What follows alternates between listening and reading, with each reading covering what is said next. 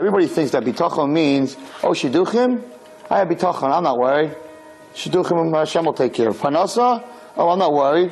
I have bitachon, Hashem will take care of my parnasa. You know, uh, bombs in Israel? I'm not worried. Hashem will take care of that. No, that is not what it means. Bitachon, bitachon means that nobody can help me.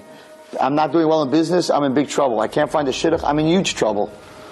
Things that I'm not healthy, I'm in crazy trouble. But where do I go to fix that trouble? To you.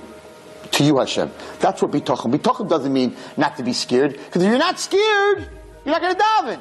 Oh, I'm not worried about, about a shidduch. Hashem will take care of it. So you're not going to daven, you're not going to cry, you're not going to go to HaKadosh Baruch you're not going to run to Him. Right, the famous story in the bear suit. It says, because Baruch in, in Eicha, says he appeared to us as a bear and as a father. What happens? When you, when you come in, my father used to do this, Purim, he'd get dressed up in all these scary stuff, and all the grandchildren would run. Be, they'd be crying and screaming and everything else. And the minute he would lift, the minute he would lift the thing, they go, oh, it's Zaidi! And they would all run to him. Because as long as you think it's a bear, you run away. When you realize it's a Baruch Hu underneath, right, then you run towards. She says, when you, when you realize there's a problem, you become scared.